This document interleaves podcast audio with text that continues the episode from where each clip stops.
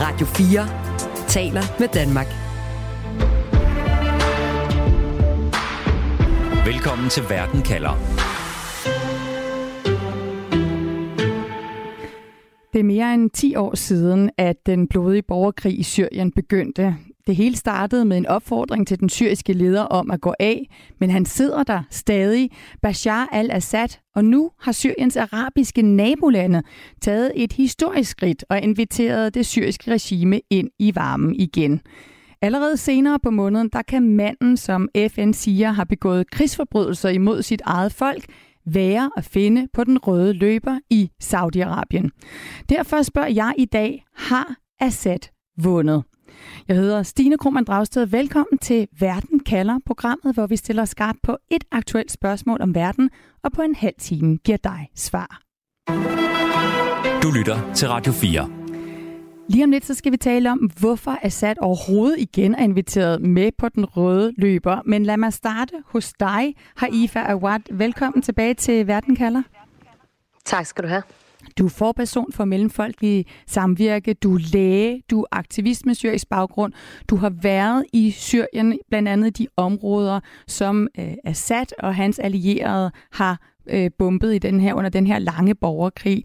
Du mener, Haifa, at det er forfærdeligt, at Syrien nu igen bliver inviteret ind i klubben af arabiske lande. Hvorfor det?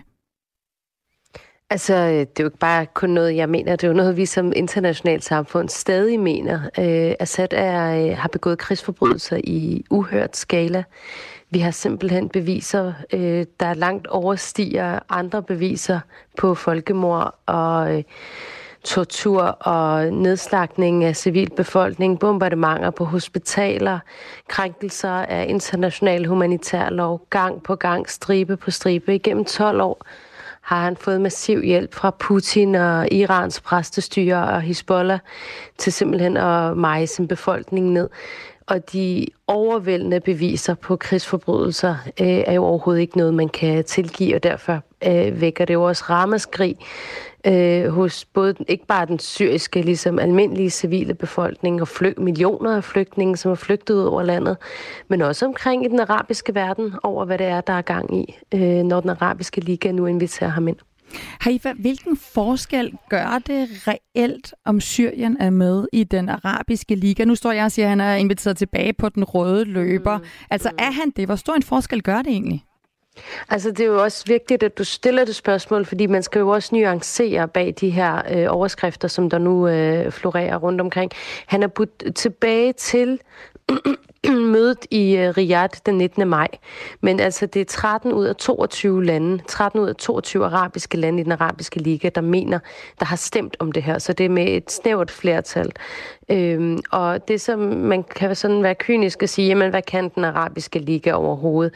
Altså, det er jo en samling hovedsageligtvis af diktatorer og monarker, som styrer deres egne lænder, lande, lande med hård hånd, og som ikke har respekt for øh, menneskerettigheder, som nu lukker en ind på grund af deres egne real politiske interesser. Øh, blandt andet fordi, at Assad har konverteret Syrien til at være en narkostat, der ligesom øh, Øh, lader øh, Saudi-Arabien drukne i amfetamin lige for tiden øh, og andet, så har, spiller det nogen rolle. Jeg tror, der den rolle, som, hvor menneskerettighedsorganisationer, de syriske aktivister nu over det hele, ligesom fordømmer det her, det er jo fordi, at man ser det som muligvis en, en glidebane imod, at flere øh, Øh, vil begynde at ligesom tænke på Assad som en pragmatisk løsning på øh, krigsforbrydelserne i Syrien. Som at, okay, vi kan jo ikke skabe forandringen via FN eller via amerikansk eller europæisk pres, så kan det jo godt være, at man bare helt, simpelthen skal trække sig hen til, til, til ham og begynde ligesom at at snakke med ham og normalisere forhold. Og det, jeg tror, det er det skred, som mange ligesom lige nu kigger forfærdet på. Det er jo det skred, der ikke måske. Mm, så det er også øhm, det symbolikken i det, Haifa, øh, som du bider mærke ja. i. Haifa, prøv lige at hænge på, for jeg vil lige byde en til stemme. Velkommen til programmet. Det er Hanna Tiade, som er Ph.D. i menneskerettigheder og mellemøstekspert. Velkommen til Verden kalder, Hanna. Ja, hej. Hej.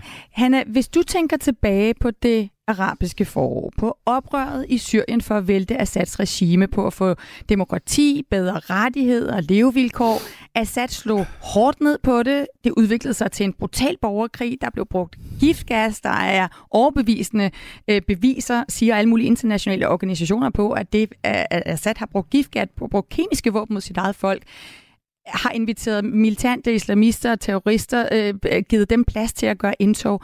Vil du have troet, Hanna, at Assad så stadig var ved magten i dag? Nej, der er ikke nogen af os, der troede på det. Jeg forudså, at han skulle på under et interview i TV2 News, skal jeg huske 2013, at det er bare en ramadan til, og så så er han færdig, men altså, vi, vi tog fejl. Mange mennesker ikke forstod den større magtpolitiske, øh, magtpolitiske øh, spil, der, der, der var ved at gå, som han ellers Assad øh, advaret imod, og vi, der er ikke nogen af os, der forestiller sig, at, øh, at øh, Iran vil gå så helt hjertet i, i sådan en, en, en øh, øh, forbryderiske krig mod, øh, mod det syriske folk, og eller Hezbollah vil gøre det samme, og så til sidst også Ruslands og Putin øh, øh, bakker totalt op om, om Assad. Altså, mm. Samtidig med, at Vesten var tvivlende, ikke? altså 20'erne og ikke vidste præcis, hvornår de skulle slå til, og var bange for at øh, øh, bevæbne nogle af de her fraktioner, der opstod før Daesh og Al-Qaida blev så stærke, fordi de var bange for, at, øh,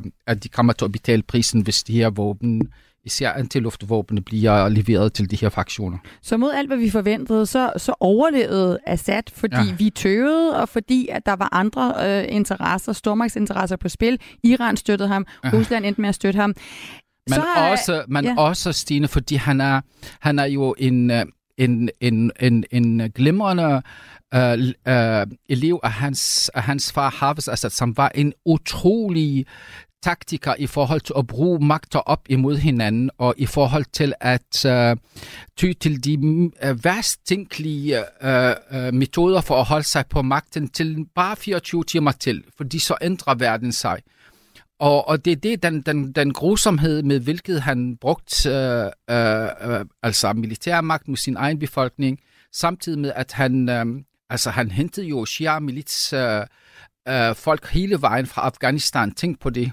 Mm. Så du så. siger, at selvom han var han endte som den her paria i det internationale samfund, selvom at USA og Europa krævede Assad fjernet og det syriske regime smadret, selvom at Syrien blev suspenderet ikke for den arabiske liga, som, de, som nu har optaget øh, dem igen, eller landet igen, og selvom at vi har ja, Saudi-Arabien, Katar, Tyrkiet, alle mulige nabolande, der støttede de væbnede oprørere, så var han faktisk øh, verdensmester i at bruge ja øh, alle mulige knep til at blive ja, på magten. Præcis. Mm. Nu er han så igen, han er, øh, nu er han tilbage på den røde løber, bogstaveligt talt. Altså ja. i den her måned, der kan han deltage, hvis han vil, i et topmøde i Saudi-Arabien. Ja. Er, der, er det her en pludselig kærlighed, der er opstået mellem Assad og den arabiske liga, der gør, at han er tilbage ved bordet? Nej, det er det bestemt ikke. Han er stadigvæk forhat, både af, af den arabiske befolkning, men også af de her, som Haifa selv siger, de her autoritære, diktatoriske øh, absolutiske monarkier. Men det, der gør, at de, øh, de vil have ham ind i, øh, i stuen igen, det skyldes først og fremmest øh, en stor politi- øh, magtpolitisk øh, øh, øh opgør, som øh, øh, afsted kom fra den her forsoningsaftale, som øh, Kina og Chi har, har Alexi, som han hedder, øh, har, har foretaget for et par måneder siden, hvor han via en, en storslået diplomatisk øh, udspil øh, joinede, altså kunne samle både Saudi-Arabien og Iran, de to ærkefjender i Mellemøsten, og hvor alle konflikter fra Yemen til øh, til Libanon, til Irak, øh, selv til øh, Oman og andre, eller Oman, øh, altså det, det omanske hav. Øh, øh, alle de her konflikter har været øh, har været begrundet i den her magtkamp øh, mellem de her to store uh, uh, uh, muslimske lande. Mm. Så vi og, har den magtkamp mellem Saudi-Arabien og Iran. Kina er kommet på banen ja. med en forsoningsaftale, og, og det betyder så nu, at, at uh, selvom det jo ikke er noget nyt, at Iran og Rusland har hjulpet Assad med at bombe befolkningen, og det ikke er noget nyt, at at øh, Syriens befolkning er, er på flugt, jamen så er det altså noget nyt, at Kina nu øh, søger en indflydelse, som gør, at der kommer nye boller på suppen. Ja. Han og er... en af de boller, Stine, mm. er jo det, der hedder disengagement policies. Mm. Det vil sige, at de prøver at, for at for, at, uh, for at få Tehran og Riyadh til at tale uh, sammen, så vil de prøve på en eller anden måde at, at løse nogle af de her uh, proxy wars, altså uh, stedfortrædere mm. uh, krig, som, uh, som er især i Yemen, men også i Syrien og lidt i Libanon, og delvis Irak, den har man på en eller anden måde ordnet. Og det er det, der, der, der gør, at Assad igen er, er, er inviteret til Riyadh. Altså, forstår du det? For at forstå, hvad der foregår i Riyadh, skal vi forstå, hvad der foregik i, i, i Bekin, og så kan vi forstå, hvad der foregår nu i Damaskus. Det er stormagtspolitik, hvor det hele hænger sammen. Det er en ret kompliceret spil, ja. udvikling. Det er en ret stor udvikling, som altså dels skyldes det her stormagtspolitiske spil, dels også skyldes flygtninge, det vender vi tilbage til. Ja. Men så skyldes det også, som Haifa lige nævnte, narko. Ja. Prøv lige at sætte nogle flere ord på det. Haifa nævner det her med ja, amfetamin-lignende ja. stof. Hvordan kan det spille ind i, at man pludselig altså, nu inviterer ham ind igen? Både Assads far og uh, Assads søn har haft altid sådan nogle um, blackmail-kort, eller hvad hedder det på dansk? Afpresning. Afpresningskort. Altså selv uh, lige før det arabiske forår, der havde, der havde Assad uh, et par tusinde saudi-arabiske terrorister, jihadister, som han havde låst ind i sin fængsel, og hver gang uh, Saudi-Arabien prøver at og, og presse ham til at gøre noget, øh, især i forhold til Hezbollah og til, øh, og, og til Iran, så troede han med at lyslade dem, og det er det, han gjort under, under op, øh, oprøret efter øh, det arabiske forår. Og det er det, han nu gør igen, det er, at Hezbollah og, og Syrien er blevet en slags øh, base for produktion af det, vi kalder i Mellemøsten Kaptagon. Det er en amfetaminbaseret, øh, smertestillende øhm, øhm, øh, øhm, um, uh, um, narko, som få unge, jeg kender flere, især shiitiske unge, der, der, der lever af det.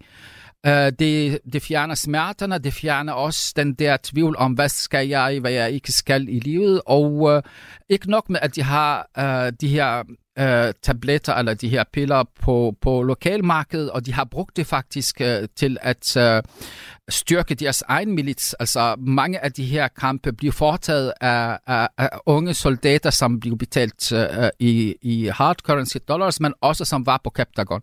Og det, det, det de gør, de oversvømmer de, den jordanske marked og, og den øh, saudi-arabiske marked, hvor al almindelige altså, forlystelser er forbudt. Altså man kan ikke tage en bajer, det er lige så hårdt at, at blive fanget med en bajer, som at blive fanget med en Captagon. Så, mm. så er der et stort marked for det, og de går går pr- præcis efter den, den saudisk-arabiske marked.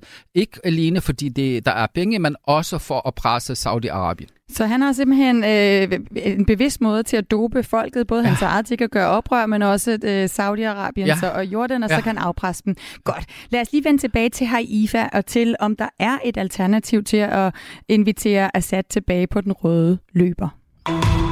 Du lytter til Verden kalder på Radio 4. Altså Haifa Awad, øh, forperson for Mellemfolkelig Samværet, virke og læge og øh, aktivist med, med syrisk baggrund.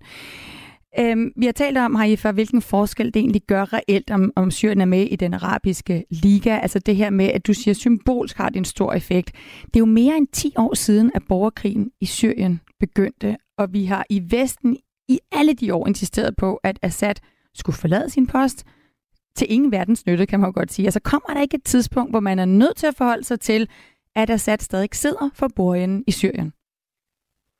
Jo, men det forholder den syriske befolkning sig til jo hver dag. Altså, der er jo fortsat 100.000 vis af forsvundne øh, civile syriske mænd og kvinder i hans øh, torturfængsler, i hans massegrav.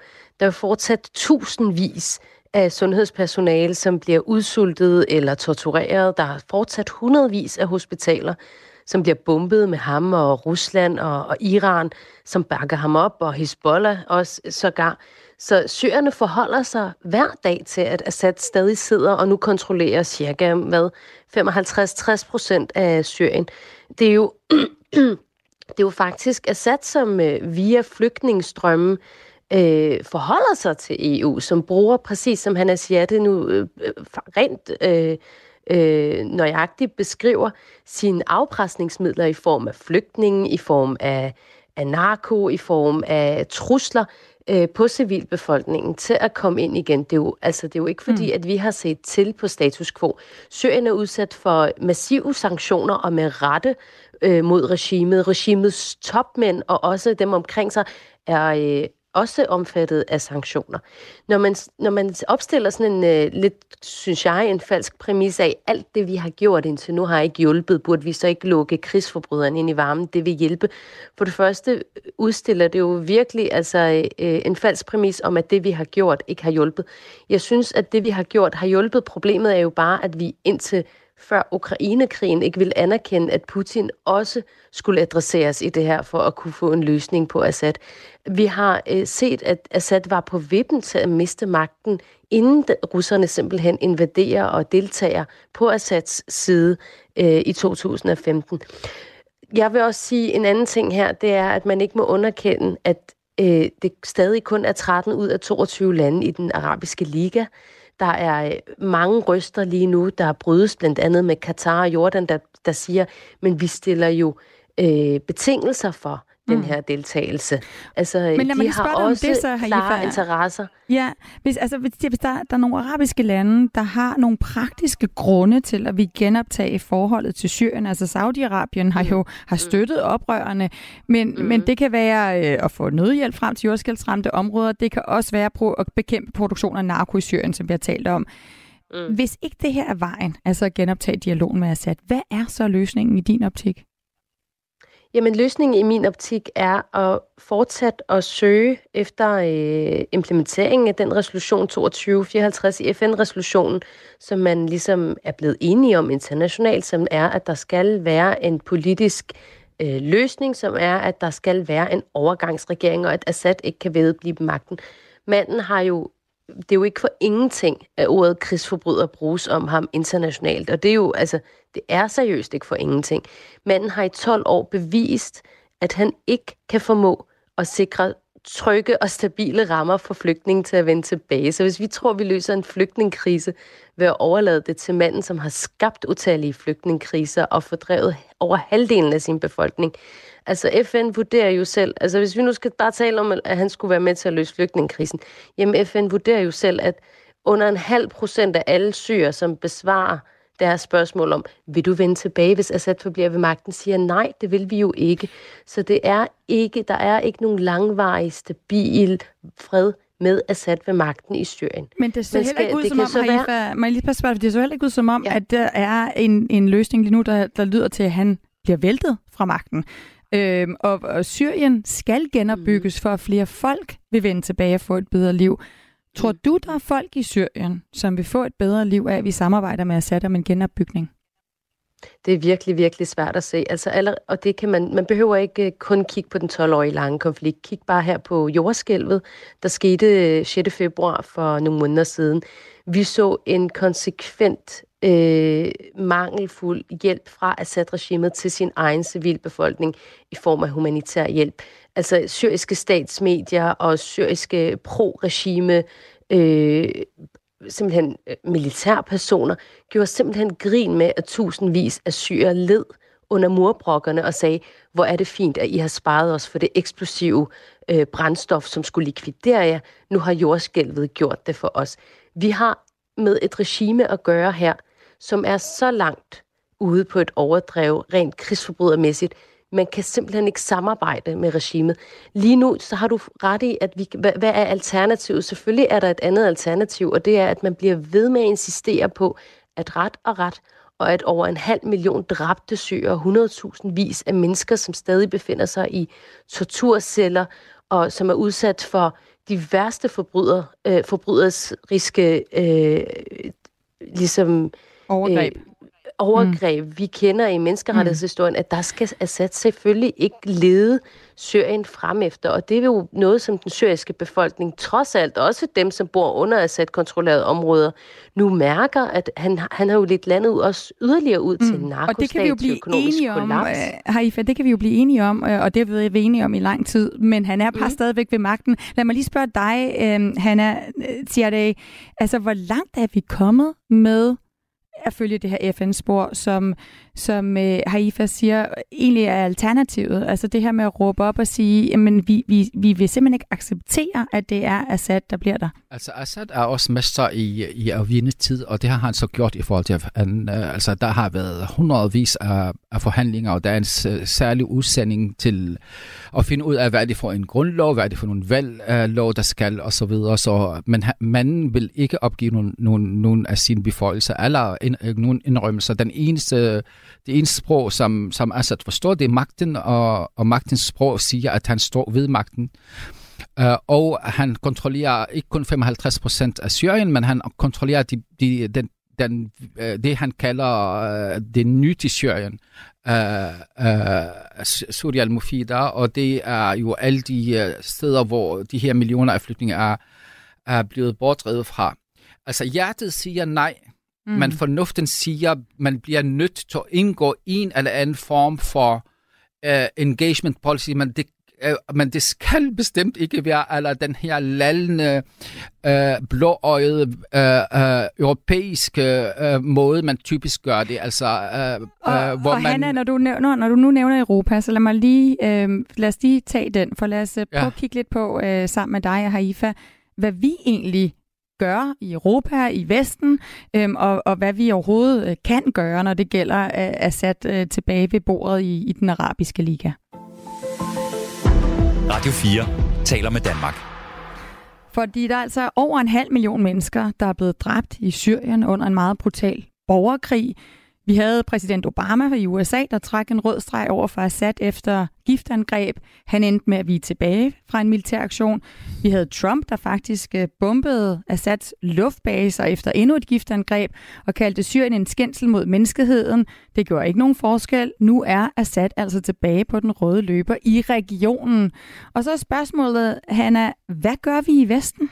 Altså, der er en metaltræthed i forhold til den arabiske øh, verden og Mellemøsten generelt. Øh, det arabiske, den store forhåbningssus, øh, som vi alle sammen lå under for 10 år siden, den er blevet erstattet af en, en, en deep depression. Altså virkelig, der er få mennesker, der interesserer sig for, hvad der foregår i den arabiske verden. Der er en anden, en anden øh, prisme, eller en anden øh, måde at tænke på, som går ud på at sige, at vi skal passe på vores, på vores interesser, på det umiddelbare, det vil sige vores sikkerhedsinteresser, bekæmpelse af terrorisme, og det andet selvfølgelig migrationsbølger. Og det er de to ting, som er de vigtigste for, for, for de europæiske lande. Der var en, en øh, som, Eiders, øh, som Haifa har sagt uh, uh, lidt før, uh, der var lige en åbning i en periode, hvor de civile og en massiv opbakning mod oprør, uh, for opgøret mod Assad uh, har vundet et momentum, og hvor Vesten kunne have slået til, og man kunne have fået en, en, en forandring, som ikke tilbragt uh, radikale islamister til magten. Men nu må vi jo indrømme, at der ikke er alternativ for Assad, som ikke er næsten lige så dårlig at være. Altså en mm. slags, altså det er jo ikke sådan, at, at, at uh, Daesh uh, herskede over Raqqa og en tredje del af af Syrien, og nu Al-Qaida i Nordsyrien, sådan de er kommet uh, øh, med, med uh, altså spaceships. De, de, de, der er en eller anden grovbund for, at nogen synes, at uh, radikal islamisme kan være en, en løsning på nogle af deres problemer. Haifa, lad mig lige trække dig ind her, fordi hvis, hvis vi siger, at der ikke er, øh, vi vil ikke have Assad, men lige nu er der heller ikke noget alternativ til ham. Du siger, øh, hvis vi tror i Europa, at vi bliver nødt til at lære at leve med ham, blandt andet fordi han kan hjælpe med at løse flygtningeproblemet, så kan vi godt øh, tro om igen. Men, men, men har vi noget alternativ? Altså vi ser netop på, at flygtninge og terrortrusler, det er i sidste ende det, der bekymrer os endnu mere, end om der er demokrati og menneskerettigheder i Syrien. Det er jo ikke kun et spørgsmål om demokrati og menneskerettigheder i Syrien, og at vi kun ligesom skal være tilfredse, når, når det er opnået. Det er jo, det, i, i min optik er der jo, går der mange, mange årtier, og det er en lang kamp, som Syrien jo også må tage. Men jeg synes bare, det er ekstremt naivt, at over for 12 år, hvor han med vilje sammen med Putin har brugt flygtningestrømmen som en vandhane til at tænde op for den og slukke for den, øh, for at destabilisere Europa, når det behærer ham, at vi så tror, at vi overhovedet kan få ham til at anerkende. Ligesom Hanna Siatte præcis siger for lidt siden, så manden giver sig jo ikke en tødel og skulle tro, at vi så bagefter ville kunne shake hands og så sige til ham, nu får du lige en million syre tilbage her fra Europa. tak fordi du løste vores problem. Altså det tror jeg overhovedet, vi vil det vil vi overhovedet ikke kunne gøre med vores øh, værdighed og integritet på plads, hvis vi virkelig mener, at man ikke sender flygtningen tilbage til dem, som til den person, som har slagtet dem. Så jeg kan ikke se en løsning mm. med øh, Assad, der løser vores migrationsbølger. Mm. Tværtimod, så ser jeg, at det er på lang sigt øh, ved de facto at acceptere Assad som en, øh, en, en rollespiller, der overhovedet ikke kan ændres ved, at så gør vi mange af de flygtningens liv fra en overgang til en permanent status, hvad enten det er alle mulige andre steder end uden for Syrien, fordi så vil Syrien de facto simpelthen ikke vende tilbage. Det er jo ham, de er flygtet fra. Øh, Hanna, lad mig lige spørge dig, hvad er Assads mål med det her? Altså, hvad ønsker han sig at opnå af at han, komme tilbage? Han ønsker simpelthen at blive ved med at sidde ved magten.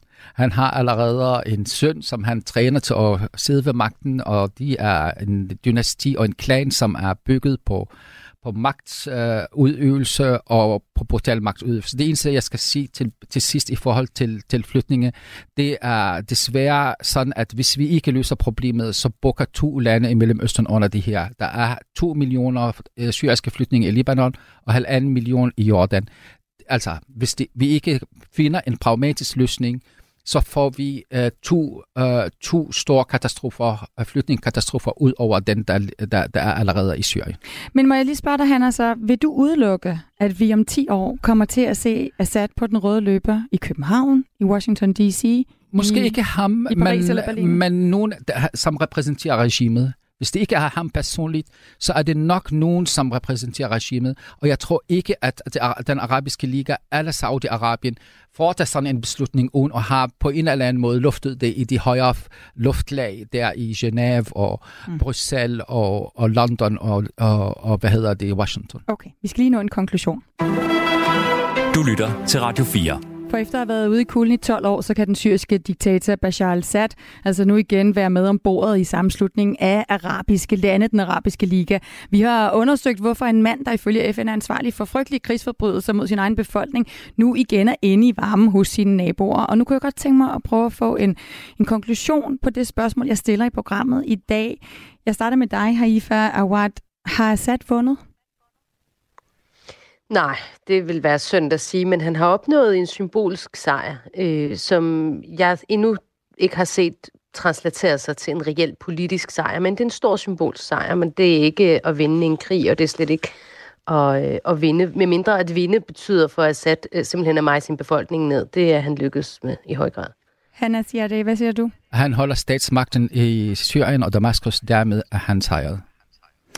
Tusind tak for de to vurderinger, begge to. Altså Hanna Tiade, Ph.D. i menneskerettigheder og mellemøstekspert, og Haifa Awad, forperson for Mellemfolkelig Samvirke, læge og aktivist og dansk syger.